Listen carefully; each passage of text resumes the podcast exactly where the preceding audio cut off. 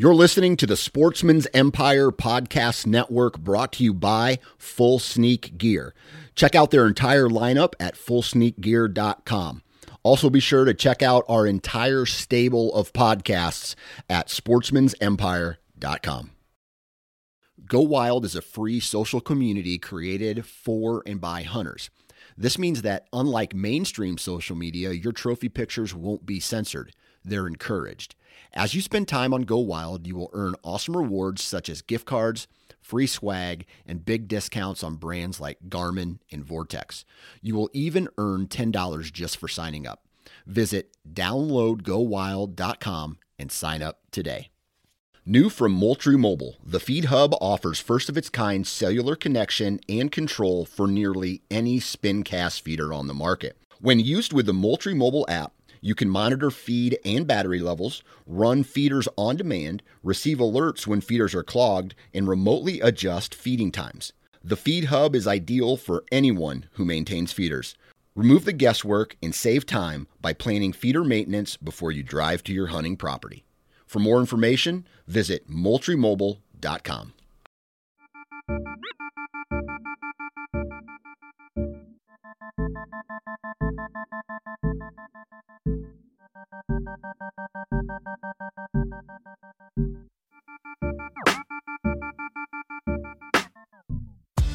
Mic check one, two, three, four. Let me adjust this. Ladies and gentlemen, we're like five days away from Christmas. And I don't know how I feel about Christmas. I, I think I've I've said this before. Like, dude, I'm just not a huge fan of Christmas. I, I don't know why. The kids, for some reason, they're they're amped up. They're excited. Uh, I I love having the uh, you know them being excited in the house. We're doing the elf thing. Actually, my oldest daughter, she's past the Santa stage, and she has been doing moving the elf on the shelf around every night uh, after the boys go to bed. And so, you know, we're we're going through all that now. We got some presents. They're wrapped under the tree, and the boys went down there and they're like, "Oh my God, look at this! What's you know?" They're doing that. They're they're excited. And this morning and last night, they woke up or before they went to bed, naughty, sassy, just like disrespectful to their mother. Which, which for me as a, a father, dude, I'm okay. If you want to be a shit to me, dude, I, I know how to handle that. I, I, you know, I'll check them. But when you're disrespectful to your mother, that pisses me off, right? Because, you know, my wife does a lot for for this family, eh, especially the children. And when they disrespect her, that really pisses me off. So this morning, they disrespected their mother, they disrespected me, and you know they were talking about christmas presents and christmas and i had to bring a nuclear bomb of truth uh, to their world today. And I had to check them uh, this morning, and I was just like, hey, listen, here's how this works. Uh, and, you know, uh, I, I, had a short fuse this morning for some reason. Uh, and I basically said, listen, the reason Christmas happens is because of mom and dad right? And then you give them the spiel about what Christmas is really all about family and Jesus and things like that, right? But then you say the the presents are a bonus. And I will take away every single present that you have if you do not change your attitude. And I like I, I was pissed enough to where I will go downstairs. I said, I will go downstairs right now and I will unwrap all of those presents in front of you. I will go and get the receipts and then I will watch you will watch me take them back to the store. Like I was I just had had it. And they're like, "No, don't do that, please." And then they they came they realized that I wasn't I wasn't joking and I wasn't effing around. and I don't, I don't know what kind of dad that makes me, if that makes me. Uh, but I'll tell you this they started respecting their mother again. They started respecting me again. And uh, uh, it worked. And so before they got on the bus, they were like, please, thank you. Oh, mommy, love you, you know, this and that. And so I think they understood that uh, as much as as much freedom as they think they have, me and their mother are still in 100% control of every decision that is made in their life. And sometimes they like it, sometimes they don't they don't like it. And uh, I guess that's part of being a parent. Well, anyway, that's that's me venting today to you guys. Uh, I'm I just I like the family aspect of Christmas. I just wish it was over. I, I fast forward to late season hunting that I'm going to be able to go do here in a couple weeks. And I'm really looking forward to that. So, uh, today we're going to be talking with AJ Lewis. Now, certain states offer a lifetime hunting license uh, to their residents at any age. You just have to live there for a certain amount of time. And today's example is Kansas. So, while AJ was living in Kansas, and he's a preacher by trade. Uh, he was able to buy a Kansas lifetime hunting uh, license, and then he moved to Ohio. And so he gets to hunt Kansas every year because while he was a resident, he bought this hunting license. And I guess if we're going to be talking about loopholes, that's a loophole. He has the lifetime resident hunting tag. He gets to hunt Kansas every year, even though he lives in Ohio. And so that is what we we talk about today. We talk about the differences between Ohio and Kansas. We talk about why he likes hunting Kansas so much.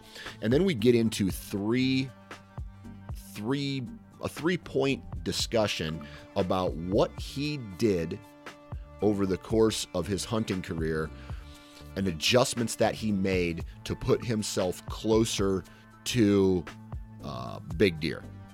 All right, mature whitetails in both Ohio and in Kansas. And so it's a really awesome uh, conversation. It's a hunter profile podcast. Uh, we, you know, we talk about his job, we talk about his life, we talk about strategy. It's a really good, well-rounded episode. Now, um, I always, I always say this, but um, I just want to take this opportunity to tell you that I appreciate each and every one of you, right, for taking time out of your day to listen to the Nine Finger Chronicles podcast. Um, you know, the the love and support that I get from you guys is appreciated. Thank you very much for what it is that you do. You know, I do this is a passion project of me, of mine. You ask anybody in the hunting industry, you know, except maybe some of the bigger names, but you ask anybody who does a podcast or does you know works in this space it's a passion project where i'm not going to be rich i'm not going to get rich doing this and so i really do appreciate the support uh, when you know when you guys do this um, and if you could uh, i would really appreciate it if you would go check out my new business uh, full sneak gear that's fullsneakgear.com uh, it is a lifestyle brand. It's an apparel company. I uh, have made T-shirts uh, and stocking caps and uh, crew neck sweatshirt. As of right now, I got two more uh, T-shirts coming down the pipe. I got some hats coming down the pipe. What else? Uh, two more T-shirts on my to-do list and another hoodie probably coming here pretty soon. So I'm really looking forward to sharing all that uh, all that with you guys. Do me a big favor, go check out fullsneakgear.com and uh, I would really appreciate that. So thank you very much. Uh, now the rest of our commercials here, we're going to go through these pretty quick because. Um, all, and, and I, I have to do these because not only do I believe in these brands, but you know they they support the life that I live and so if you could go, if you ever buy a product from any of the brands that I'm about to mention, just let them know that you heard it. You heard the commercial. You heard me talk about their product truthfully and honestly and unbiased. You know, it it might be a little biased because obviously we're exchanging uh, money for advertising space, but I really do love each each one of these uh, products uh, that I that I have here, and I use them in my yearly pursuit of of animals and bow hunting. So, uh, huge shout out to Tethered, uh, tetherednation.com. Uh, please go out and support the uh, support them, dude. Saddles are ridiculous. The the mobility you get with saddle hunting is ridiculous, and you don't necessarily know it until you try it.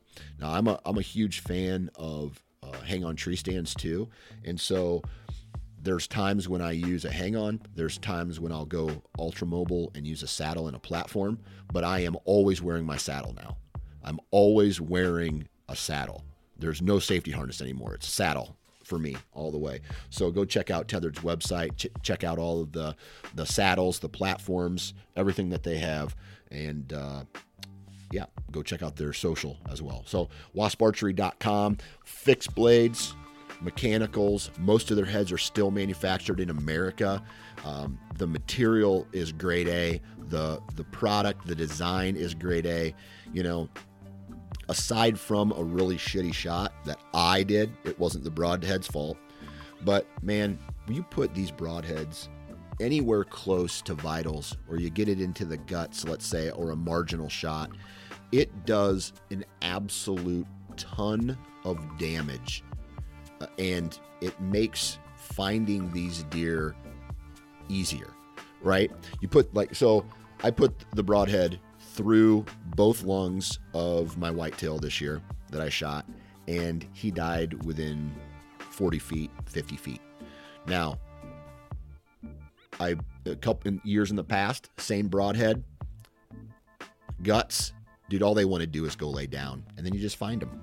Right? It may take a little bit of work. They're not going to bleed as much, but uh, I've um, the year before I hit liver and guts in on my whitetail, it took me a day to find them, but I found them, and uh, they he didn't go far. He went hundred yards and he bedded down, and then he died in his bed. And so that's why I like Wasp. Discount code NFC20, and that's going to get you 20% off. Uh, Vortex Optics, man, another company that is doing it right you know they they are really good at what they do uh, as far as manufacturing optics but it's the people that work for their company that makes it very special because they are participants in the outdoors whether that's bird watching whether that's hunting you know th- camping sightseeing whatever they have someone at vortex that is living that lifestyle as well it's not just a company that uh, that is exists to make money they have they have a purpose, and so I I love I love talking with the guys and working with Vortex Optics. VortexOptics.com. Go check out their full line of optics. Next on the list, Code Blue Sense. Dude, it I, I don't want to use this word because I, I feel it's used too much. But for me, the Rope-A-Dope system by Code Blue Sense has been an absolute game changer for me this year. Putting a trail camera in front of the preorbital gland, every single buck that I have seen on this property, I have in front of the trail camera using this rope-a-dope system, coming to investigate. Mock scrapes, right? And so I invested a lot of time this year into freshening up mock scrapes and things like that. And it has it it it's amazing. Every single deer has come to investigate this rope-a-dope, this pre preorbital uh, gland scent, and uh, the the blue rope that hangs from the tree. And, and dude, I, am telling you right now, I think it's. I think it's going to be something that I'm going to. Cont- I know it's going to be something that I'm going to continue to year, use for years to come to take inventory. Maybe not even not even use mineral sites per se anymore uh, for velvet season just put a preorbital uh, rope-a-dope system somewhere and they're going to be coming to it. So uh, go check out codebluesense.com, discount code NFC20 for 20% off. Uh, highly recommend. The Woodman's Pal, uh, another machete uh, slash habitat tool that I've been using a lot this year. Um, made in America, right? So if you go to woodmanspal.com, you can read up on this product if you're a habitat manager, habitat specialist, uh, if you own your own property, I mean, it's it's literally for anybody. I keep one in my truck under my back seat, and when I when I took my boy out to go set trail cameras this year, hack hack them up, hack them up, hack the branches out of the way, hack the grass out of the way. I even made mock scrapes with it, and it worked perfect. Durable, made in America. They've been around since the 40s, and there is a 20% or there's a discount code available, and it's NFC. I think it's 20% off. NFC. Go check out uh, that product, and you can not uh, you can not only get the discount code for the product, but you can get the discount code for all the products on their website. Uh, last but not least, Huntworth, baby, uh, dude. In my opinion, one of the you know there's the elite brands that everybody knows about, but there's also Huntworth and their quality is up there. Their cost is nowhere close to what the elite brands are. So you have nine, you know, ninety percent of the quality for fifty percent of the price, and so you, that's a huge benefit. But on top of that, they have an absolutely huge uh, selection of products. It's not overwhelming though. You can you can put together a layering system on Huntworth that will compete against any of the elite brands. I'm certain of it. So go check out Huntworth's uh, website. Take a look, uh, advantage of their early season, mid season, and their heat boost late season stuff. And I think you guys are going to be very happy and surprised with the quality of product that these guys have. So um, that's it. FullSneakGear.com. Go check out Full Sneak Gear. It's a website again. Uh, please go to iTunes, leave a five star review, let everybody know that the Nine Finger Chronicles is legit. Um, I love getting the Instagram messages from you guys, but if you could please go to iTunes, leave a five star review, let everybody know that this is a legit podcast full of entertainment and education. And, you know, from what I hear, some of you guys think it's one of the best out there, and I appreciate that feedback. So uh, let's get into today's episode with AJ Lewis, and uh, I'll talk to you on the back end. three, two, one. All right, ladies and gentlemen, welcome to the Nine Finger Chronicles podcast. I'm your host, Dan Johnson, and today we're going to be talking with Mr. AJ Lewis out of Ohio. AJ, man, what's up? Hey, nothing much, man. Excited for this. So good deal. Good deal. Yeah. So you live in Ohio now, right? Yes. Does that mean yep. you're Does that mean you're a Buckeyes fan? Yeah. So I actually um, I was born and raised in Ohio, um, up in up in northern Ohio, and so uh, yeah, die hard, die hard Buckeye. So yep. Man, I, I'm trying to think of what team in the Big Ten, the traditional Big Ten, that I hate the absolute most. And, it's, us, right? it's it, dude. It's either you. Like, obviously, people hate the the greats, right? Like, yeah, uh, there's yeah. no there's no denying Ohio State and their program Right. great greatness, right? There's Yeah. greatness surrounding it. Michigan, greatness surrounding that. Yep. And I think I just hate who's really good because because I mean the the Hawkeyes they just let you down every year. And I'm I'm saying this about a, a 10 and 3 team, right? Who had 5 yards of total offense this year. yeah. Well, hey man, I'm gonna not to not to hope you change your mind about the Buckeyes, but let me tell you something. As you know, we hate that team up north, and so uh, we were rooting for you guys the Big Ten championship. So Oh, oh, yeah, I think everybody was. Everybody except Yeah. Michigan fans was. yep, yep. So, Yep. um, what do you do for a living? Yeah, so I am. Uh, I'm actually a pastor. I'm an Okay. associate pastor at a church, uh, Grace Community Church, at our Tiffin campus, um, which I live in Clyde, uh, out in the country, a couple miles south of Clyde. But uh, Tiffin's about a 25 minute drive southwest from here. Yep. And um, yeah, so associate pastor there, do everything from, you know, student men. Um, that's kind of my one of my big uh, ministry focuses is you know sixth to twelfth grade. Um, but also on top of that, you know, I do, you know, everything from could be teaching Sunday morning if the pastor's out on vacation, or um, you know, I do the I do a lot of the funerals, weddings, um, run our team of volunteers that that Yeah. make church happen on Sunday morning. So, and we're fairly large church too, so there's a lot lot going on, especially this time of year. So, Yeah, yeah. Well, the world needs guys like you, guys and gals like you. And um, I'll, I'll say this: here's here's something that I picked up uh, throughout my time going to church, and I have, uh, f- I, I would say, some friends who are in in the, in what you do, whether that's you Right. know they, they they lead a youth ministry or they're actual full blown pastors of churches and things like that. But one thing pastors are really, really good at is not necessarily like for me, if my kid does something wrong, I'll say, that's stupid. Why did you do Yeah. that? Right.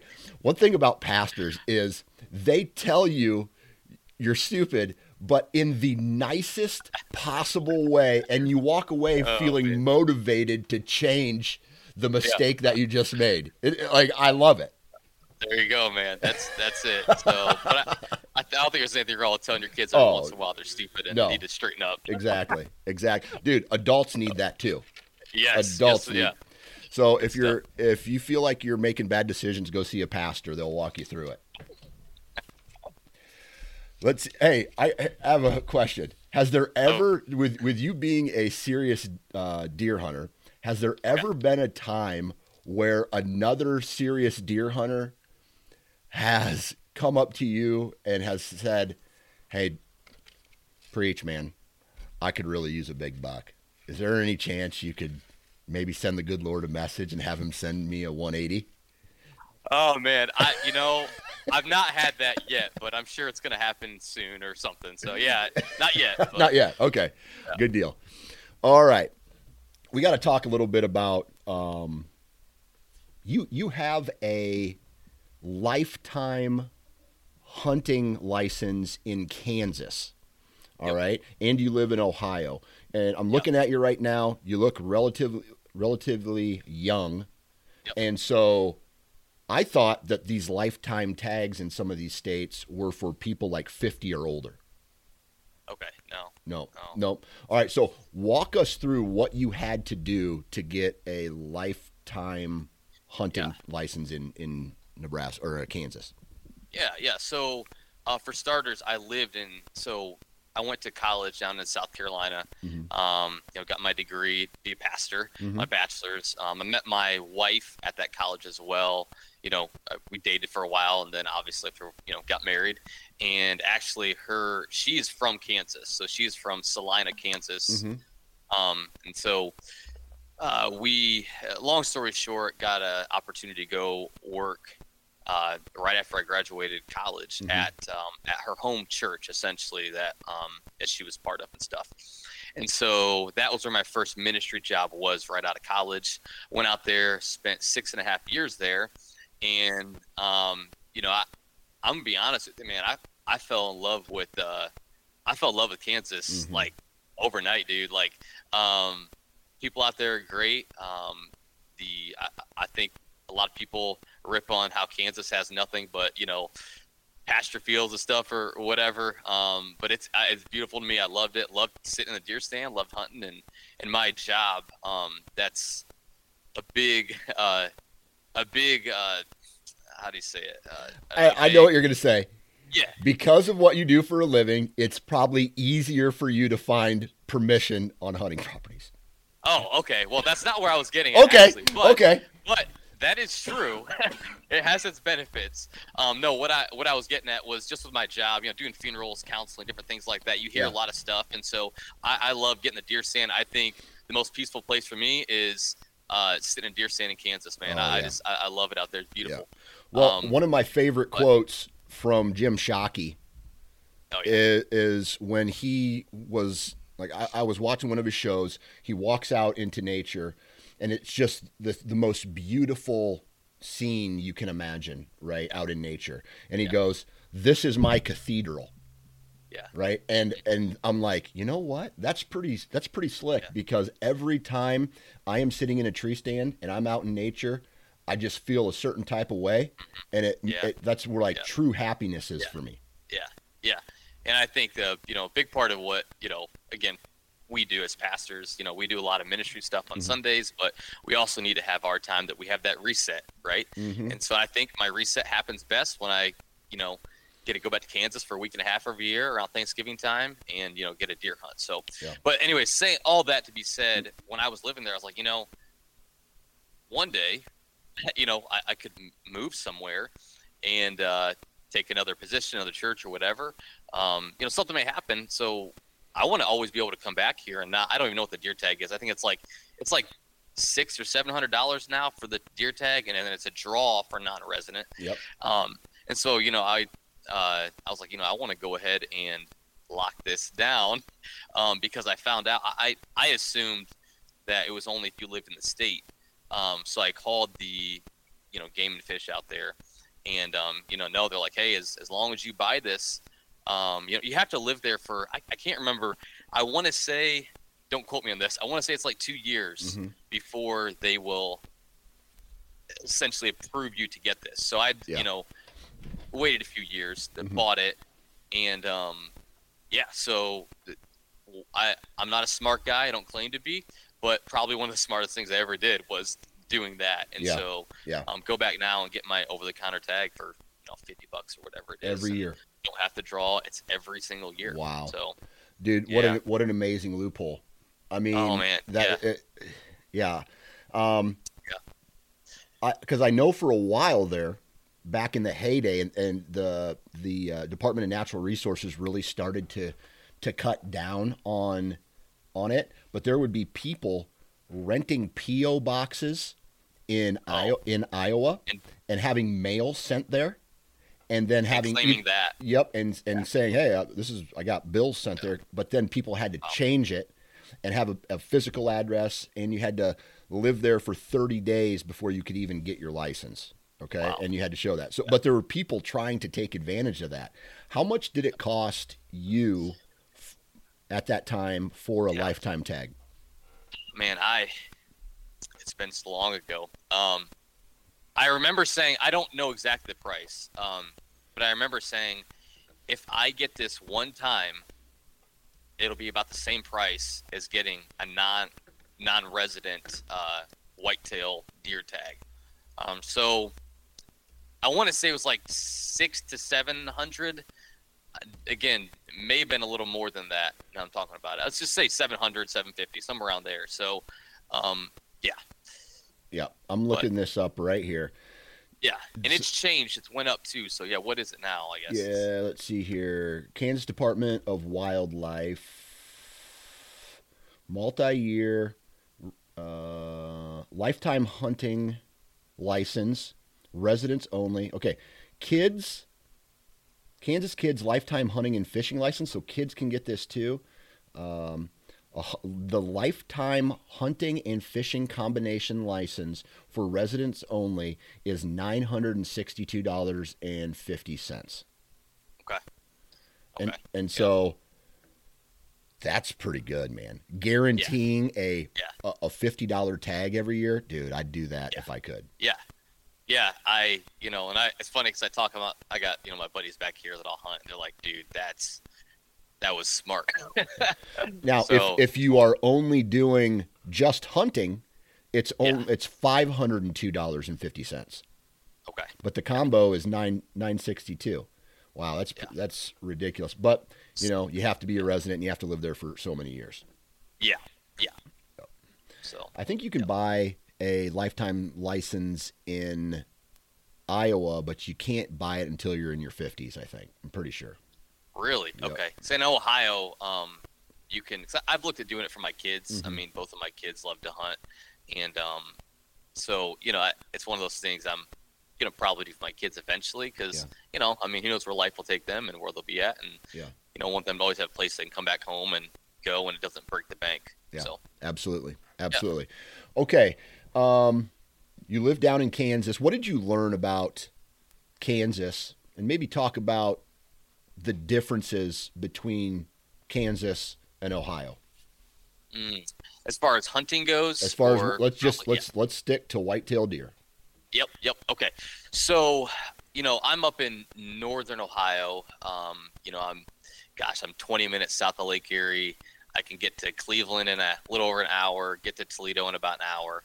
Um, so we're at, it's, it is, there's a lot of similarities between Kansas, where we live, and here. But, you know, w- one of the big things is up here. I mean, the, there are a lot more hunters. I'll start with that. Yep. All right, Ohio is lots of hunters. Um, but uh, you know, so we can get into that if you want to. But also, I mean, there are there's definitely more timber up here. Mhm. There's you know in Kansas, it's you know it's literally just creek bottoms. You know, there's some they call them shelterbelts out there. Mhm. Um, but uh, mainly this creek bottoms are wooded, and it's open. Um, you know, big ag country, but I would also say the same about here as far as the ag country. Lots of, I mean, where we're at, it's all cornfields.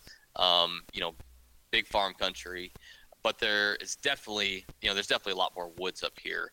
Um, but you know, you'll have, you know, your creek bottoms, but then you also have, you know, a 10 acre woodlot here, a 15 acre woodlot here. You know, Mhm. um, or in Kansas, you just don't have that. I Right. mean, it's wooded creek bottoms, and that's pretty much about it where we were at, at least. So Yeah.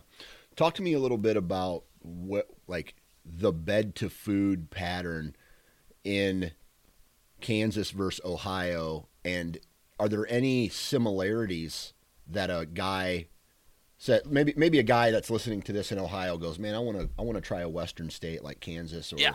or uh, you know, a western prairie state, uh, Kansas, Nebraska, South Dakota." yeah, that they Yeah. could take some principles from Ohio that they've learned to this new environment.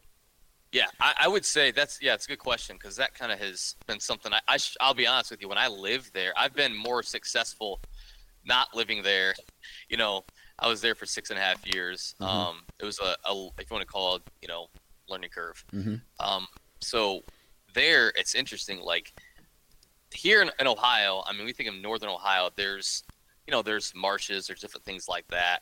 A lot thick. There's a really thick bedding around the area that you, you know, it's kind of like a no-brainer. Man, deer definitely bed in there. Now, regardless if there's a stud in there or not, that's a different story.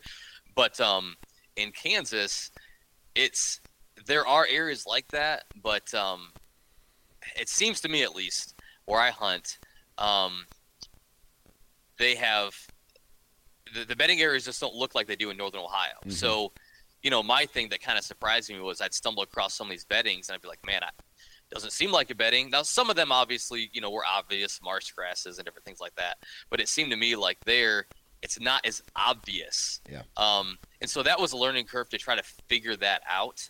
Um, and, and, you know, I try to mainly, you know, when I'm hunting, I, again, I'm there in the rut a lot of times, so I'm trying to hunt in between, you know, funnel pinch points and stuff, um, in between the bedding of food a lot. Yeah. Um, yeah. So I mean, it, it's similar. Um, you know, you're, you know, you still got big ag stuff, and you got, you know, out there they don't have the corn like we have here, Mhm. but they have, you know, beans. Uh, they do Milo a lot out there, and deer feed on obviously both of those. Um, you know, they have obviously a ton of wheat, but um, you know, I, I'm, you know, I really like hunting none. You know, beans, Milo, and then if you're lucky, there may be some corn there. So Yeah. Yeah.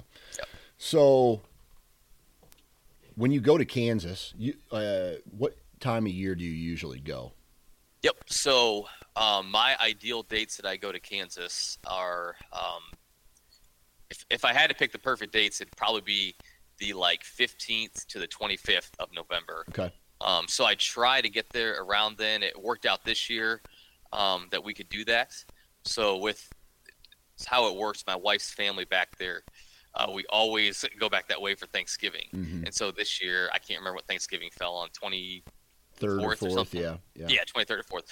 And so how I do it is I essentially that entire week I burn a week of vacation or you know a few days off for that week hmm and then try to leave like my goal is to be leaving Wednesday night, you know, Thursday night the week before Thanksgiving. Does that make sense? Yep, yep. So it's kind of and it's one of those deals that um just to maximize my days off Mhm. and also my my wife she's a librarian at our our elementary school in town here with the kids in school and stuff. Um, you know, we try to always go during that time frame. So, so usually it's sometime around that, you know, 13, you know, 14th, 15th, I'm leaving, headed out there, and then we're coming back the, you know, the, the Friday or Saturday uh, following Thanksgiving. Gotcha. So- okay, all right. Um, yeah, my uncle lives in, in Kansas, and he says that the fifteenth to Thanksgiving is his favorite time to hunt out there. Compared to Iowa, when he lived in Iowa, he his favorite time to hunt was a week earlier. Right. Yeah, and I would say that's funny because uh, some guys are like, man, that's kind of. I mean, I'm not. You know, there's other Mhm. other people I've listened to, even on you know, big time bow hunters that are like, oh, you're missing the rut if you're going that late. Mhm. Yeah, I you know I disagree. Mhm. Um, you know, just in where we're at, but in Ohio, you know, I'd say that your uncle's right on, man, because where we're at, um, you know, the first week, week and a half or two of November, it's money, you know, Yeah. but Yeah. kind of slows down after that. Little bit. Yeah, yeah, Okay. So what I'll say, what I'll say is like peak movement. Like the the term the rut gets real gray because people Okay. think the rut is different, right? But Yeah. if you want to go and see a ton of movement the first week in November in in Iowa, second or third week in November in Kansas. Yeah. Right. Yeah. Okay. All right. Um, and so when you go back to Kansas, are, are these spots that you've had this whole time from when you lived down there? Because I know there's not a ton of public in in Kansas. Yeah, yeah.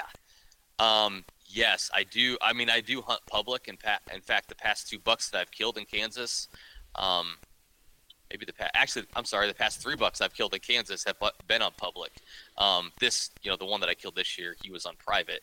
But um, yeah, these are places that when I lived there, um, yeah, public. You know, I had scouted out, hunted, and um, also same thing with private. Um, Yeah. Which I, you know, I, I mean, like all of us, we've, you know, I've lost some of those to, you know, farmers. You know, one of the guys he got older and started leasing his stuff out. Um, but um, yeah, I've been able to maintain a few of those private property places, a Yeah. couple of them, and um, yeah, Yeah, awesome. Okay. Um,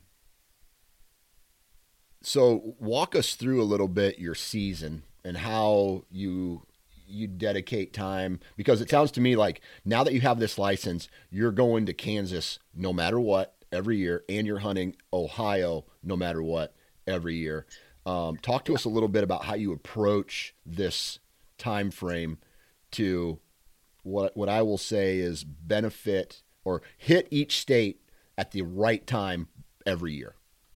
When you need mealtime inspiration, it's worth shopping Kroger, where you'll find over 30,000 mouthwatering choices that excite your inner foodie. And no matter what tasty choice you make, you'll enjoy our everyday low prices, plus extra ways to save, like digital coupons worth over $600 each week. You can also save up to $1 off per gallon at the pump with fuel points. More savings and more inspiring flavors make shopping Kroger worth it every time. Kroger, fresh for everyone. Fuel restrictions apply. Okay.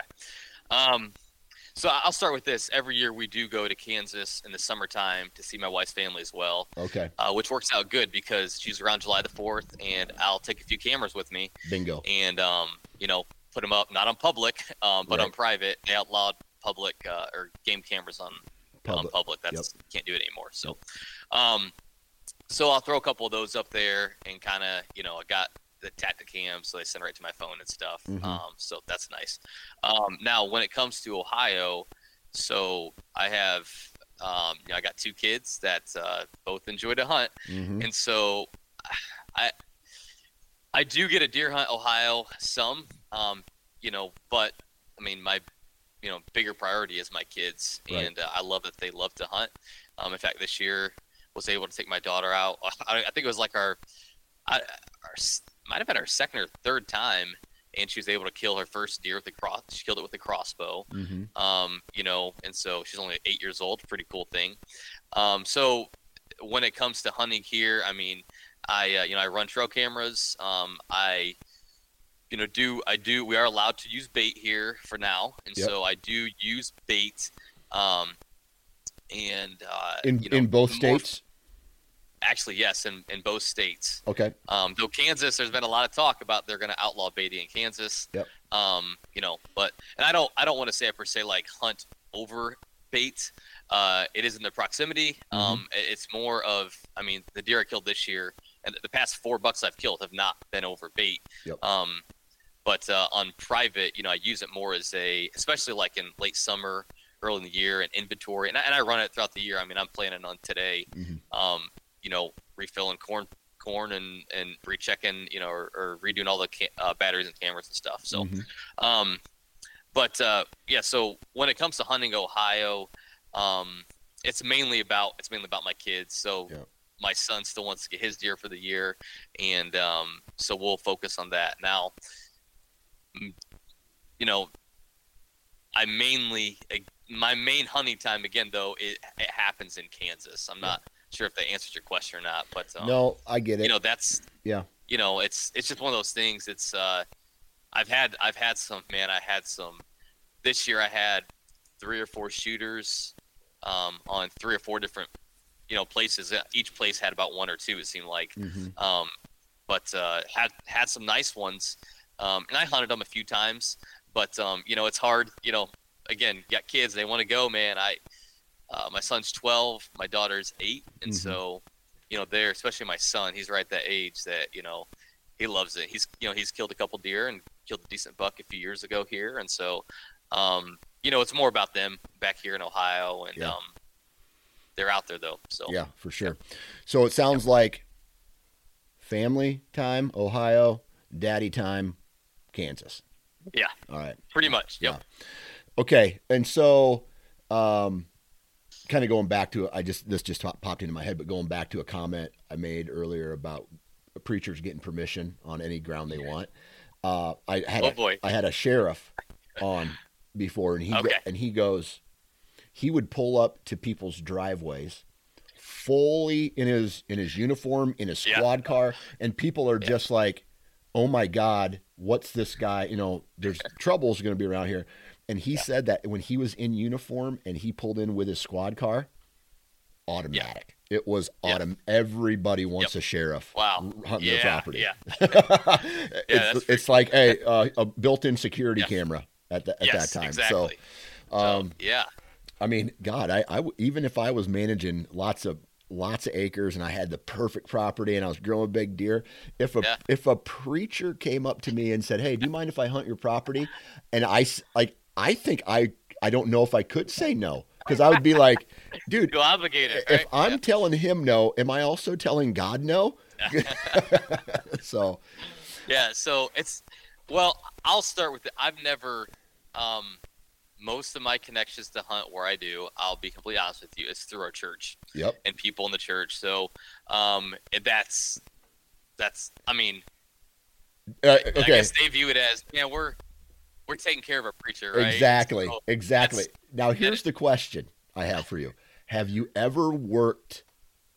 Ask like from efficiency standpoint, if you ask the congregation in the sermon every, every year, that way you can hit everybody Oh, at one man. time. Have you ever done that? I've I've never done that before. Um, I feel like I might get in trouble if I do that by my boss, but that's a unique strategy. So yeah, I mean, typically how it goes is I'll find out if farmers church, and I don't, you know, I don't like to step on anybody's toes. Right, So I, right. I think one thing I how I typically do it is, hey, I'll ask so and so, you know, hey, I I saw you got, you know, a 80 acre chunk of property, the creek bottom going through, or whatever that might be. Mhm. Um, hey, would you mind if I bow hunted it? Yeah. Well, you know, that's how it typically goes. That's how it's gone for these. I've got like four or five places here I can hunt. Yeah. And typically they're like, well, you know, I do have so and so, you know, my son or so, you know, a Mhm. cousin or something that, well, they gun hunt. Um, but if you're, you know, you're okay with, you know, if you're just want to bow hunt, yeah, go for it. And so that's kind of how it's been. And, um, you know, again, I think all the places I have permission to, with the exception of one, has pretty much come through Yeah. um, connections at our church, which is, I mean, super nice to people. Like I don't, Oh, yeah. you know, expect that. So I, I mean, that's huge. And so, yeah, Well, I'll say this, man. Back in the day, here was my progression, right? I would I would go up to a farmer, and early in the spring, I would I would say you know wintertime, right around February March or early early March, I would be like, I'd go to a farm, and I I I call it the the small crack approach, where Okay. all you need is just an in, right? just get a little, you just, get, in, yeah. just get in and you say hey i'm curious do you have anybody because back in the day shed hunting was not as popular as it is now Okay. and Yeah. so i would i would say hey uh do you mind if i go shed hunting looking for antlers and maybe have my one of my kids with me or maybe have my Yep. wife with me or maybe tell them hey I, i'd like to you know i'd like to just shed hunt and they'd be Yep. like well yeah, you know, if you feel like you can go out there and find their antlers, be my guest. Okay. Go for it. Yeah. Somewhere around end of March, or if I find anything, I take it back to them and go, hey, I just want to let you know I found this, or Oh, nice. you know, maybe Okay. not the big Yeah. ones, but the small ones. Yeah. Hey, you Yeah. know, Yep. yeah, I, I found success. I noticed that you had some turkey tracks out there. Do you have many turkeys around? Oh no, I don't. Do you have anybody hunting your property for for turkey season? You know, I, I don't think I do. Okay, yeah, you can come out and hunt. It worked. Way, If, yeah. if that's if if they let me turkey hunt, I'm almost guaranteed, like, almost yeah. guaranteed to bow Yeah. hunt, to bow hunt. Yeah. And then you know maybe later, you know, if I go out there in the spring and I talk with them, and I and then I get the, you know, I see them, whether I get a turkey, maybe bring it to the house, eh, or I wait. I just wait a little bit to not sound like I'm pressuring them too much, and then I'd go back in Yeah. maybe July, and I'd be Yeah. like, "Hey, haven't talked with you in a while. How you been? BS for a little bit." Hey, Yeah. do you have anybody bow hunting? And by now they know you. They know you're somewhat of a good person. You've Yep, listened got a reputation. Yep. exactly. And then then it would just back then it would be automatic. I'm in. Yeah. I'm in. These days, dude, I can't do that anymore. Yeah. I can't get Yeah. permission on hardly anything Well, in Iowa anymore. It's it is funny you said that. I, I did get permission to a place. Actually, this guy is. Um, th- I just got this year to a place about. It's a pretty. It's about forty five minutes south of me, Mhm. and um, I had no connection to our church, but um, I went up there first because my you know I wanted to take my son out to get his first Tom this year. He's killed a Jake a few years ago, but want to get in Tom this year, which he did on a actually another piece of property after I asked this guy. But I saw some turkeys out in this field, and that's what it started. He said, "Well," I said, "You know, would you mind if um, you know, I, I value hunting and you know provides you know food for the family, different things, but would you mind if you know my son and I we came out here and and um, oh, that's okay if you turkey hunt, but you know." A deer hunting, you know, in the fall. You come back and ask me about that later. Well, so Mhm. I stayed in contact with him, you know, and uh, it was agreed. Hey, just bow hunt again, and um, I actually have the biggest, probably the biggest deer out of all the places is down there on his property. But he busted off half his rack Mhm. probably about two weeks ago. So, Oh boy. um, yeah, so I don't know what I'm gonna do there, but um, anyways, so yeah, I mean, it started with the kind of the turkey thing first. For my kid, I wasn't really, you know, hunting for me for turkeys this year. It's mainly about him, and you know, that's another good way to get in. And um, and again, it, when I'm hunting here, a lot of times it's my kids are with me. yeah. So yeah, All right. Um, you you talked to me a little bit before we started recording about some adjustments that you have made over the Yeah. course of your life as a deer hunter that maybe you were stuck in a rut you made this change and then you slowly started seeing more success talk to us about Yeah. what some of these adjustments were Yeah, Dan, and you, Dan, you feel free to jump in wherever you want to kind of dig in more. I'll just name off a couple of them here. So, you know, one of them, and and again, a lot of these I've I've got from guys like you, specifically from your your podcast here. But um, you know, one of them would be, you know, we've all grown up with the I say the adage or the term in the hunting world. I mean, I literally heard it like a week ago from someone I was talking to about hunting. But um, you know, you can't kill them from the couch yep and you know i kind of i used to be a big believer in that. So actually one of the things i learned when i lived in kansas i was there for you know six years and i think in the time i was there I only killed like a couple bucks um you know ma- more mature deer. Um but i was under the impression that hey man if you if you got the time you need to go. Um i don't think that's the best strategy mm-hmm. uh, and I'm gonna I'm gonna throw it out there and say this, and maybe you've learned, or maybe you've used this before, Dan, your podcast. So if you guys have heard it before, just in one ear out the other. But less is more. Mhm. Um, my my strategy has changed in the fact that I'm when I go into that stand, my my odds of killing that deer, in my opinion at least, are high. Mm-hmm. Now that that boils down to a few different things. Number one, obviously the wind. I, I'm a I'm big on wind, and I have I run an Ozonics unit. Um, you know, as a backup, uh, you know, I, I have that with me. Um, but wind is big. You know, weather, um, and then data. What does my data show me? Mm-hmm. And so, um, you know, if there's a cold, if it's November 18th and I'm, you know, out in Kansas and, uh, you know, there's a 20 degree cold front or whatever coming in the next day or two and the wind's going to be right, you know, I've got a spot, a place in my mind, you know, one of these private places that I know that I, I, I got to be in that stand. You see what I'm saying? Mm-hmm. I don't want to burn it out though in October, early November. I'm gonna let that one sit. Um, and uh, yeah, so I mean that's that's one of the big things. Just because you can hunt every day doesn't mean you should hunt every day. Yeah. Um, Yeah. So less is more in that sense. Uh, right conditions, all that stuff, right intel. I want to go in there and really think, hey, I, maybe I won't. I want to. I hope I get a kill the deer tonight, but I'm gonna get eyes on him, or you know, he's. I, I'm putting myself in that maximum opportunity spot. So Yeah. um, when you was was it a light switch moment for you? Because for me real dude i was hunting all the time when uh, before i had kids. And it was literally my kids somewhere around you know when i had my first kid in 2012 where i i hunted less but i started seeing more deer when i was going in in. So did that is that how it happened for you or did it happen Yep. another way No, that's odd. It's funny you said that. That's that was that's essentially that's how it happened with me. I mean, Yeah. I coach. You know, I'm one of the coaches of my son's baseball, football team.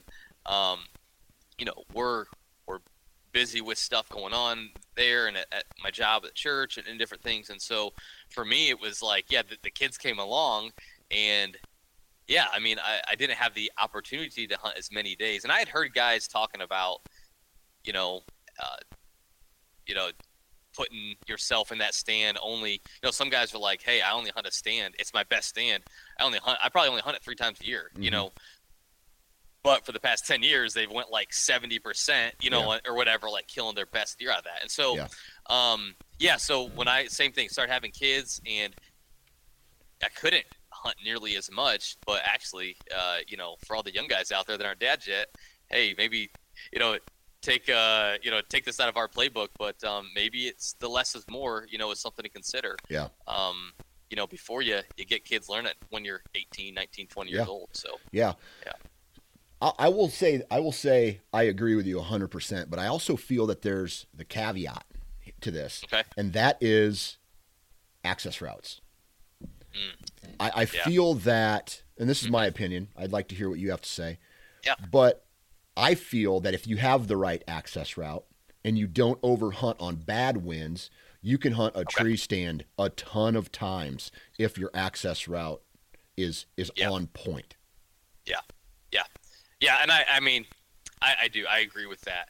Um that's yeah I, i'm with you there. Um nothing to disagree with about that. I think that uh which you know that kind of gets into another thing that i want to hit on is is access routes. Um you know i i that can be a difficult thing for in kansas again mentioned this Mhm. you know before we start recording um but yeah making sure your access routes obviously uh yeah that that's got to be covered um Yeah. which would you want to go ahead and go down the access Yeah, routes let's do it. okay so so one thing uh man one thing i found out too with you know okay you know again be careful how many times you hunt a stand but also with the access routes and being successful for that is understanding even like w- we can't see the deer when they're I, I feel like this at least in kansas maybe not in ohio um, we can't maybe see the deer while they're in the bed right while they're bedding Mhm. and so got to be careful on how we're walking across the field and, and i say that because um, when I, I shot my deer this year uh, it had actually where it run to was into some bedding Mhm. that I was hunting fairly close to. Um, and the next day, uh, you know, I'm, I'm going back there. I'm, I'm looking for the deer, and I I bumped four or five deer that were. I mean, they were all over. They were all over like 130 inches, and there Mhm. was one in there that was probably 180 inch deer that I've never seen before again. And you know, this is late. You know, it's 10 o'clock or so when this happens, late in the morning, 10:30. And I look, and I, you know, this deer, if I walk across the middle of the field, and the route that I, by the way, I walked for years, by the way, going to my stand that was probably 100 yards from them, they would have seen me the they would have seen me walk the middle of the field for five ten minutes, however long it took me to get to my stand. Yeah. Um. So yeah, dude i think every single time uh, like i want everybody to do a little a little drill right now. Like if you're driving, don't do this. But, you know, whenever you get home, I want you to think about a tree stand location. I want you to think about how you walk into it and then take yourself out of the hunter role and put yourself in the deer role. And, and if you think that a deer's bedding in here, can they see you? Can they smell you? Can they, you know, are they going to be able to bust your, you know, like you walking in? And so, like, it, I think a lot of it for me was just visual visualization and then realizing just because a lot of times people people are so anxious to get into the stand that they just black they they just aren't thinking about these things and it takes positive reinforcement which is doing it the right one time and seeing deer move through a, a property a little bit different right? Yeah. and so you know that's why i've, I've used an e-bike on on one of these farms. I can remember oh. oh man what was it? It was in 2000 and it would have been before i lost a, a big property back in my home near my hometown i, I would have i'm going to say 2009 or 10 or something like that and I learned on this farm, I learned a lot about access because it was a pine thick. It was a cattle pasture, and in the pine thickets, in we're all in the low spot, and the deer would bed in these little fingers, and then they'd come out and go to ag. And I remember watch watching some dust fly from a combine that was across the road in, and watched this leaf off of a corn plant spin around with this wind and blow right down into the uh, to the finger. And I said, I, have been watching this. You know, I've been thinking that this is the right wind every time. Wow, and what I'm doing is I'm walking in this cattle pasture. I'm not skylining myself. I'm walking on the back end, but the wind is still going down into this finger, Yeah. and it is blowing everything out. Man. Switched it up. Uh, J-hooked in from the other side. Saw Okay. saw deer every sit since then. Man. Wow. Just that, right? Just that one thing. simple. Just being able Man, to Yeah. to identify that. Leads to more deer. You know, Yeah. seeing more deer. Yeah. Yeah. Yeah. Yeah. It's good. Was that was that adjustment hard at first for you? Yeah, because typically the access route isn't the easiest route in, right? Nope. so, um, yeah, and I know, um, I mean, and I'm still going to stick by this. It's that's easier to do in Ohio than it is Kansas because there's more cover. Yep. Um, it's really difficult to do in Kansas, uh, but this year, um, specifically on this private property place where I killed the biggest deer in my life, I was intentional about it, and you know, I really tried to focus, especially on the access route this year, Yeah. and I, I think that that helped with that. I don't think I, I know, I really do. I, Yeah. I believe it helped with that. So, um, yeah, Okay. definitely helped. Uh, and so it sounds to me like it's it's less is more. Uh, and access routes have Yep. really uh, been the uh, a major change for you in, in seeing. D- Now, when you started doing these things, did you ch- make the, this overall change at one time, or was it throughout the course of a handful of years?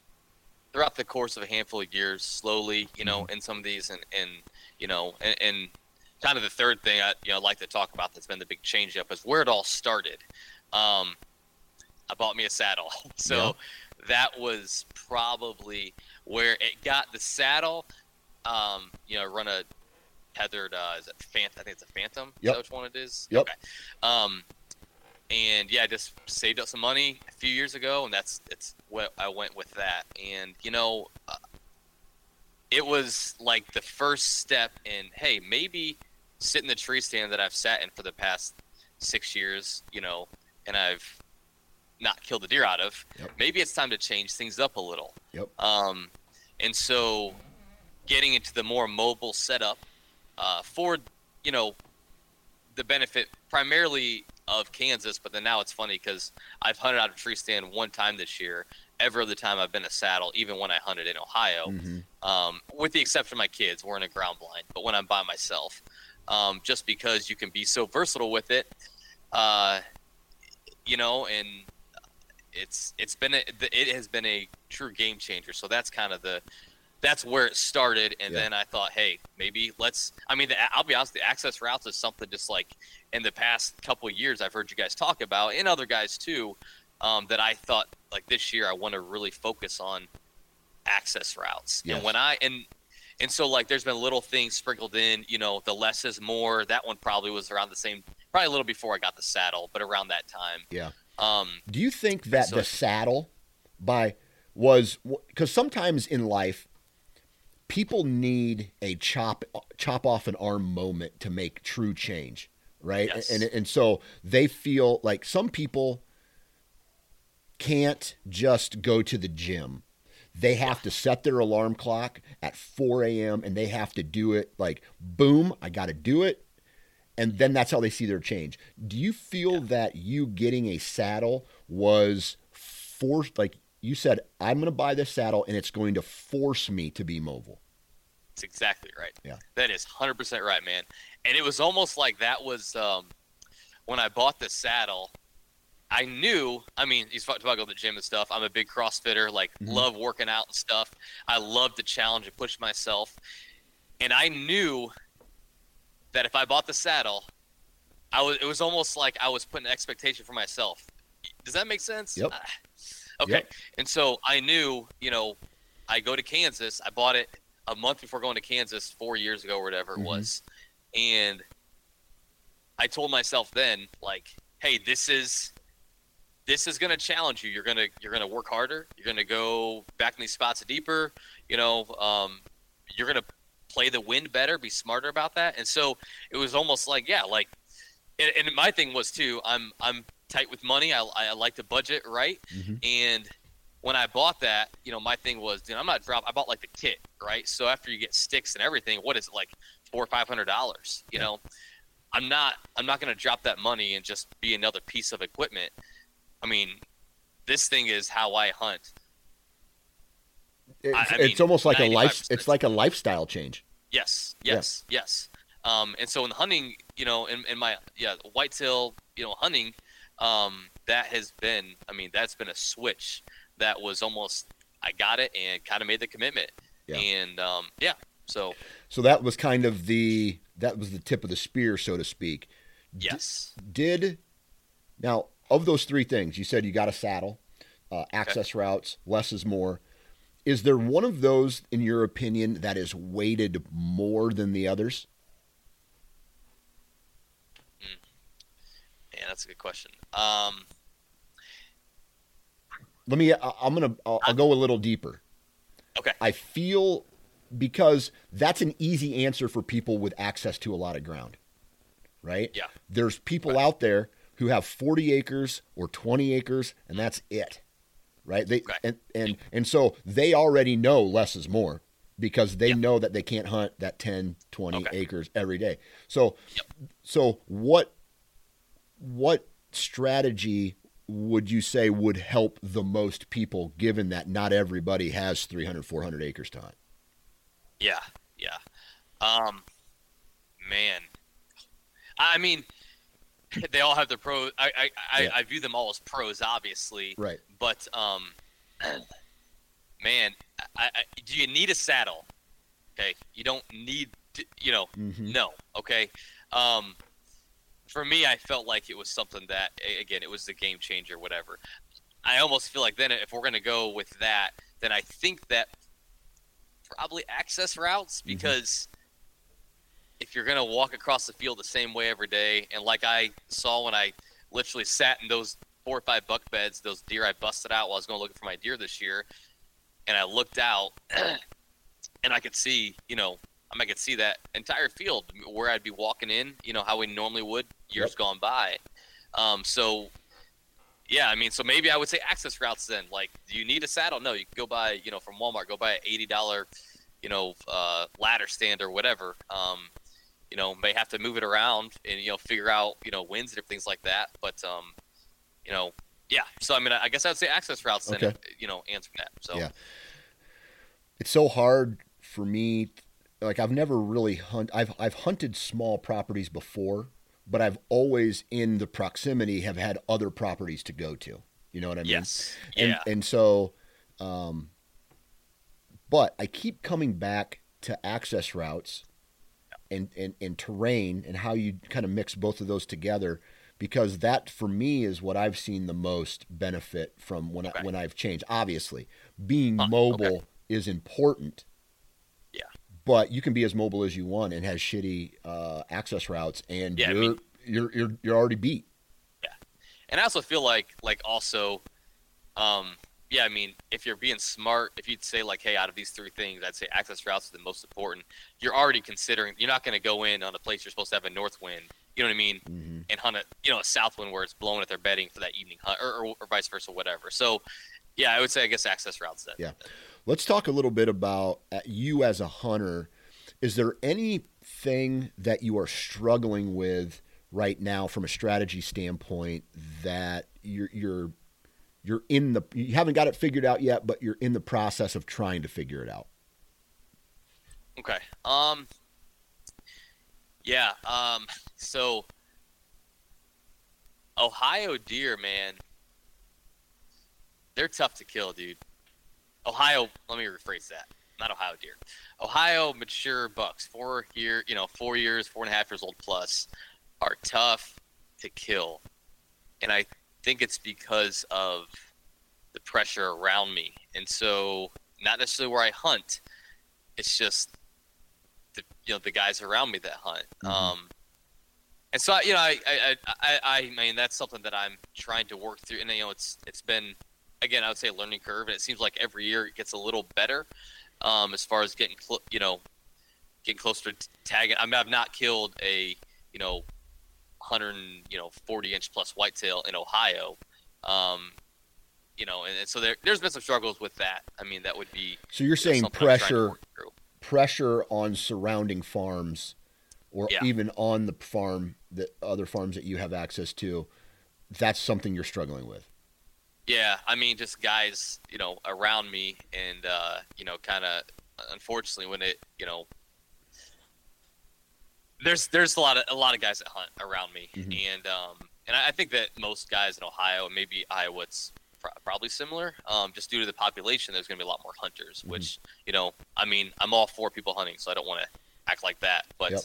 um, yeah, I mean, it, it just seems like that's yeah, that's been a struggle. Tr- you know, Yep. trying to find a place even that doesn't have people not just on the property but like surrounding it that Right. you know there's not four or five different guys Yeah. and you know they're pushing the woods you know two times every day gun season Yep. um which i don't really i mean i'll be i don't really gun hunt in ohio that much um usually just stick to bow hunting primarily so Yeah. This is a great point because some guys will say, let's say I get there's a guy listening to this podcast today and he goes, "Dude, I I just got to change things. I got I have to change the way that I hunt in order to be more successful." Great. I agree with that. But what that does is it because all that's kind of a house of cards. If you say I'm going to change something, a whole bunch of other things will fall down because and, and here's what I'm getting at is if you change if you say to yourself I need to be more mobile. I need to do this. I need to do that. I need to focus on access routes because I want to shoot a bigger deer. Number 1 do you have big bigger deer in your area? Is is your environment going to allow you to be more successful? Because you can be as mobile as you want as a bow hunter. And I'm just going to use Michigan, for example. Everybody talks about Michigan and Pennsylvania having so many hunters and poor quality of deer, right? This, these are the top, hot topics of conversation amongst residents in those states. If you change, is it going to make even make a difference? So there's going to be a, a conversation that I feel the hunters have to have with themselves was I can change as much as I want. I can be mobile on this 40 acres as much as I want. I can have the right access routes. But if all of my neighbors surrounding me are shooting two year old deer every single year and my goal is a four year old, mm, Yeah. yeah. you're going to have to do a lot of extra work, including gaining access to more ground in order to accomplish that goal. Yes. Yeah. And and that's actually part of the reason why this year, I mean, I, I had the goal of getting one more place to deer hunt from last year because it, again, just because of some of the stuff we're talking about. Yeah. Not to give any stories or whatever, but um, created a you know a little bit of an issue, and so you know that forced me to get another place. I, I think that you know this this new place, 45 minutes south of me. Um, you know the guy he allows again his his buddies from high school to gun hunt on, but bow hunting's you know primarily for me, and and you know doesn't it looks like it's a good area with not a lot of pressure. And that was kind of my goal. I want to find somewhere that doesn't have a ton of pressure, and, and you know it's there's two bucks that I've had in there in the past month. Um, you know the one I mentioned about has got a busted off half rack. Um, you know so. I probably won't. I don't know. Probably won't shoot him if he came in. But there's another one in there, you know, and they're they're in the area. Yeah. You know, they've now in the past couple weeks they've been all nighttime pictures, and so trying to move around and um, you know figure out you know maybe different trails he's taking and stuff. And so Yeah. Gotcha. All right, so let let's talk about a specific example, right? Okay. This year you were successful in Kansas, right, on a really really good buck. Talk to us a little bit about all the things that you've learned and how you applied them to this specific hunt that allowed you to find success. Yeah. Okay. So um, on this specific farm, it is private property. Um, I had put a camera up there again in summer, had it run all summer. Had a few shooter bucks in there. Um, you know, I'd say three of them were four years old or older. Mhm. Um, you know, good solid deer. Um, one of them, I, I must have probably got shot or got sick and I don't know, died. So I hadn't seen him coming into November. And so uh, you know, I had public, I had other another private property place out there, um, and I did hunt those other places. Um, but uh, for this place specifically, uh, it's just a really, really fine, thin creek bottom going through it. That's you know on on a, a fairly large farm, like 200 some acres, um, but you know it's mainly ag. Yeah. And so um, yeah, so I mean uh, on the uh, north end of the property, there was you know good bedding I knew in there. Um, some of that bedding even like went onto the neighbor stuff. Um, and so there, the biggest problem was going back to man. We're talking a lot about access routes today, but going back to access routes, that was my kind of my goal this year. Was the problem is it's so much property, so much open. You know, uh, on the one side of the creek was corn, the other side was beans. Um, it was all cut. Yeah, so you know you're walking across this field, and I'm like, man, I, I just that's that's gonna mess me up. If these deer, you know, are bedding where I think they are, they're gonna see me.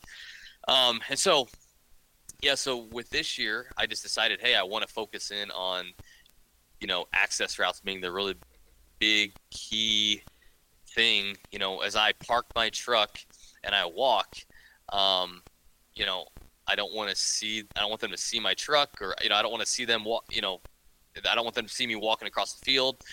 And so, um, yeah, I mean, so that was kind of the big, you know, the big thing. Um, I hunted there. I think it was this the, the third time I hunted that stand. Uh, so it was November 20th is when I shot that deer. Um, you know, I was in my saddle. Um, but yeah, accessed it. Uh, the wind, you know, that day was blowing out like the northeast, and um, accessed it from you know south. Uh, parked my truck to where you know if a deer was in his bed, which he he was obviously in that bed, um, he wouldn't be able to see my truck. Wouldn't see me walking in. The wind was right, and um, yeah, I nestled up against that. You know, essentially up against that bedding, and just was essentially hunting that creek bottom as you know in hopes that they would come to the field. Um, now, what's what's crazy about this? Uh, just part of this whole story is, um, the the neighbor had like this massive. Uh, there was had a lot of corn out. Just Mhm. put it that way. And so I'd be watching. I watched the one deer the very first night I hunted. Um, you know, there was a deer. You know, like 30 minutes, a shooter buck that was just mowing down corn on this guy's, and he wasn't obviously you know in that stand or whatever. Um, but uh, just mowing down on corn, you know, and uh, you know, I'm just watching him for 30 minutes. Like, dude, this deer's never gonna come over. And so like, I don't know. I just felt like, man, with even with that guy dumping, you know, 20 bags of corn out or whatever he did, um, that, uh, how's the buck gonna come over here? I mean, you Did know, you try so- calling that deer? yeah, I did. Um, and actually, so the first night, that deer, I grunted at him. Um, didn't have my rattling antlers, of course, and so he heard the grunt, and there was two smaller bucks out in the field, and he's probably 500 yards away or so. He leaves the corn pile after he hears the grunt. He backs down, and this deer 140 inches or so. I mean, for me, a shooter deer, Mhm. no doubt. He backs down this first little buck about 300 yards away. Then about 150 yards away, he backs down this other buck. He's coming right at me across this field. Yeah. And um, he gets to like 80 yards, 90 yards, and um, I don't know if he, you know, he's like he was looking down the creek bottom where I was hunting at. He couldn't see anything, and so it's like he did a semicircle around me, like a you know half moon or whatever. Mhm. Kept looking, you know, and I was I called to him a couple more times, and um, you know he No, no go. went back the other way. Yeah. You know, um, so he obviously didn't see a decoy or, you know, whatever it might be. But that sorry that so that was before I killed a deer. That was like the first time I hunted the stand though. Yeah. Um, so I I- you know I knew that guy was in there. I saw him actually the second time again that I I hunted there. He was just out you know out the field running chasing does. Um, called to him nothing. He didn't come in or anything. But um, the third time is when I shot my deer. So Yeah. Um, Yeah. Yeah. So, with that said, then, um, did you? So you you had never seen this buck though before that you started hunting that property.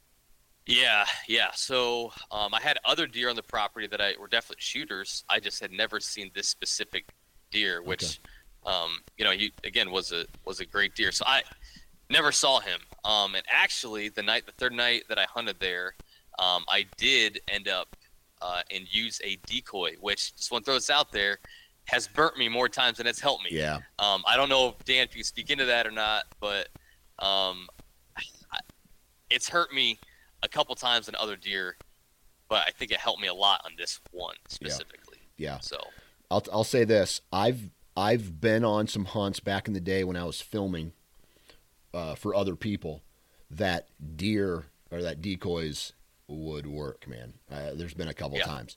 There's also been times where the buck comes into the field, looks at the decoy, loops like comes in all sidesteppy, gets catches a whiff of it or something, or or, or at some point realize this is not a deer, hmm. and Okay. takes off, and and then we've never then we don't even see him again for the rest of the year. Yeah. And then my experience with it is, you know, you got to haul this thing in. You gotta, you know, it's basically you're you're taking you're sweating. you're right? sweating, you're, setting, You know, yeah, you're setting it up. You have to do it at the right wind angle. You got to do it all these all these right things, Yeah. and and then, like maybe one time the wind blew it over, and there was some does there, and they got all freaked out, and so that was like one of the last times that I Yeah. ever I had ever used a decoy. But I I wish I had a decoy this year uh, on one of my hunts to where the I can't I don't know if you remember me on the telling this story on Instagram, but uh, the first night that I the, my number one target buck came in, he got Okay. downwind of me, right? Yep. And so then he ended up getting downwind of me. If I had a decoy out in front of me, I don't think he would have got downwind of me. I feel like he would have stayed on that Yep. angle. So Okay. Yeah. Well, okay. So you're. I'm. I'll just go through the story because Yep. you're hitting on two things. It's funny. It just happened with the decoy getting knocked over. Um. So I ended up shooting my this this buck at like 340, 345 in the afternoon on the 20th. Yep. And so the so I, yeah, I I had carried the decoy down there from the time before. So it was I left the base of the tree, essentially covered it up. mhm. Um, so I get in there at like one o'clock, put it out, and right after I'm up there, uh, get saddle set in. There's like eight or nine does, a couple hundred yards out, you know, on the other part of the side of the creek, like back to the uh, be- to like the east, Mhm. southeast, and they're coming, and they get to ten yards from the decoy, and they start as blowing like crazy, right? So my and my scent was good where I was at, but I mean they had to smell my scent on the actual decoy. Mhm. Um, yeah, and so that was at probably two two fifteen or so. Um, decoy fell over like three or four times on that hunt, by the way, and so I got on my saddle every time, and uh, you know set it back up. Uh, it was super windy that day, um, but the it was interesting is about um, I got a video of it too. At 318, I had like 125 inch eight point that saw the decoy, came across the field, uh, came right in, didn't ever win the decoy, knew something was up. Um, and I'm be honest dude, I, I, I picked my, I may have killed several deer in that that like 125, 128 range or whatever. And, uh, you know, I picked up my bow and thought about shooting him, which I'm really, really glad that I didn't. Um, but I, I mean, I grabbed my bow, nocked up, you know, and everything. Um, anyway, so uh, after he came in though at like 318, my decoy, so I don't know 320 or something, he leaves, it falls over, and so I'm kind of like I'm almost at the point that I'm like, hey, I'm just gonna, it's too windy, Mm-hmm. but something told me put it back up, right? So I I got down, set it back up, got in the saddle, and five minutes after that, I caught some movement kind of behind me back to like the west, northwest, and there was two does there, and then that's when I saw, you know, I saw my buck. Um, again, very glad that I set it back up because he's about hundred yards away, and and I don't know. They they say bucks don't leave a hot doe. I you know, so I don't know if they were close to you know coming to heat or not. But um, he saw that decoy, and you know he was said 100 yards or so. Um, saw it through the creek bottom, out in the field. Came in, crossed a you know it was a dried up creek bed, but crossed creek bed um, as he was coming in. Kind of knew the trail he was going to take, and so arranged some stuff. Um, yeah, came in 20, he's at 21 yards, and uh, you know had a big cottonwood tree. Kind of as he's coming in, drew back as you know he's coming in, and uh, yeah, I mean I just remember seeing that deer with those does, and I knew instantly I was okay. This is definitely a shooter. Don't look at his rack anymore. Yep. Like I'm done, and and not. I appreciate your honesty, dude, about how you've talked about you were so amped up for this one deer, right? Mm-hmm. Okay. That was going through my mind because I'm going, if I get amped up for this, I'm going to whiff or I'm going to put a bad shot on. So, so thank you. Um, yeah, yeah. Or throw that out there. So, but yeah, so he came in and, um, you know, uh, he was, wind was blowing the northeast and he was just, I drew back and he was just about to get to where my scent cone would have hit him. It's when I shot. And the only thing I did, I was not like, I wasn't nervous. I felt really calm and collected. I told myself, and I drew back, like, hey, just breathe, squeeze the trigger, don't look at the rack. Those are the three things I kept saying to myself. And my arrow hit exactly where I, I left it, you know, right where I was, right where I was aiming. Mhm. The problem is, I was, I was about, I would say about four or five inches back. End up being one lung liver that I hit, and so right when I shot, I knew it was a lethal kill, but it was a touch further back than what I wanted. And also on top of that, he's angled to me a touch. Yeah. Um, and he ran out to like 30 yards, and uh, you know I'm always under the impression he got another you know opportunity to take him, you know, go for it. So nocked another arrow, sent one, and um, you know I didn't know at the time it was a perfect double lung hit. My uh, my lighted nock actually didn't work um, for some reason. And I've never had an issue with that before. Um, and it was kind of it was raining that day and windy, and so he was at a spot. You know, it was just kind of was in the creek bed. It was kind of darker, so I couldn't tell where the arrow hit necessarily. I thought maybe it hit even further back, like gut. And um, so, anyways, then he ran off 60 yards to the north, and you know stood there in some thick stuff for a while. Um, just you know stood there for probably a minute. So he's been shot twice. Pull my binoculars up; they're all foggy because it's you know humid out. So I'm wiping them off, pull them back up, and uh, he's not there. And I'm like, what the heck? Well, long story short, he fell over and died. Yeah. Um, but uh, that's all. That's all the good stuff. The bad stuff was I got down, could only find liver blood, couldn't find my second arrow. Um, so what's the old adage? When in doubt, back out, right? Yep. And so, uh, backed out, called the called the dog, you know, got him got him in landowner, let him know they were fine with it and stuff, and um, you know, just gave him time, right? Came yep. back the was gonna go back that night, but the dog guy said, you know, hey, based off of the blood, you know, that you sent me and what you're telling me, we know we have one good arrow in him. He's gonna die. Like you hit it, you know, he's gonna die. It's just a matter of we bump him tonight. You know, I've I mean I've lost deer like that before. Like we all have. Yep. He's gonna go 800 yards. So anyway, so he um he you know we meet the next early next morning and we go back to where uh, where I shot him at. And the problem is it had poured rain all night, like I'm talking like torrential downpour, and so there's barely any blood left. Um, but I knew the kind of the route that he was taking, and so we get up there, and he had kicked that second arrow out. And dude, that arrow, when I found that arrow, it was it was lung butter, dude. It was coat like that that lung blood had stayed on that arrow um, you know, it had it had it washed away, yep. but it was sticking like straight in the ground in that creek bottom. Yeah. Um. So anyway, so found that he went 60 yards and died. I mean, wow. and so now, now I'm going to tell you the, the the ugly part of the story, right?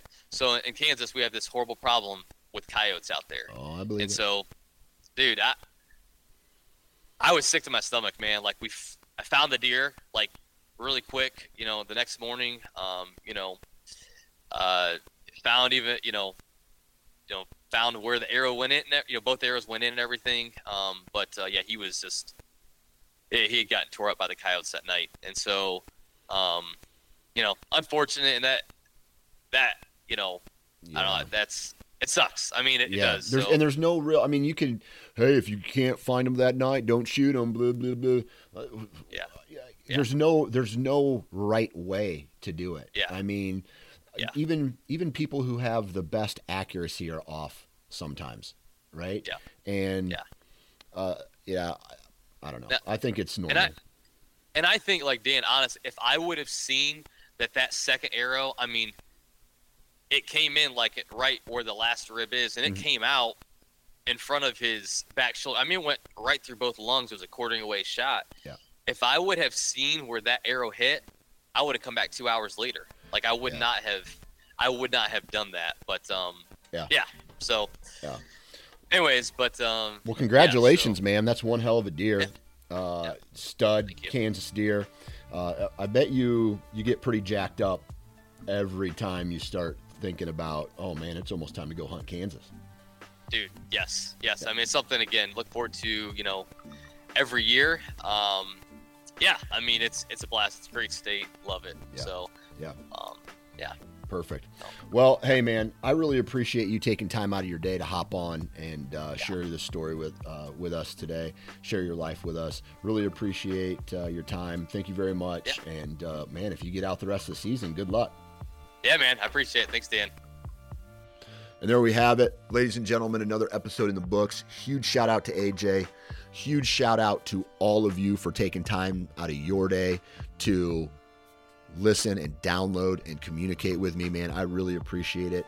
Uh, if I could get you guys one more time to go to fullsneakgear.com, check it out, uh, go pick up a a t-shirt or two, and uh, we will uh, we'll keep the ball rolling with that business. And then huge shout out to Tethrd, Wasp, Vortex, Code Blue, Sense, Woodman's Pal, and Huntworth. Please go out and support the companies that support this podcast. Let them know if you decide to purchase one of their products that you heard it from the uh, Nine Finger Chronicles website or uh, podcast, excuse me. I would really appreciate that. And and it's that time of year where we should be surrounding ourselves with people that we love, uh, reconnecting maybe relationships that uh, are on the rocks or have never been good because you only get one you only get one chance at this life right? And then it's done.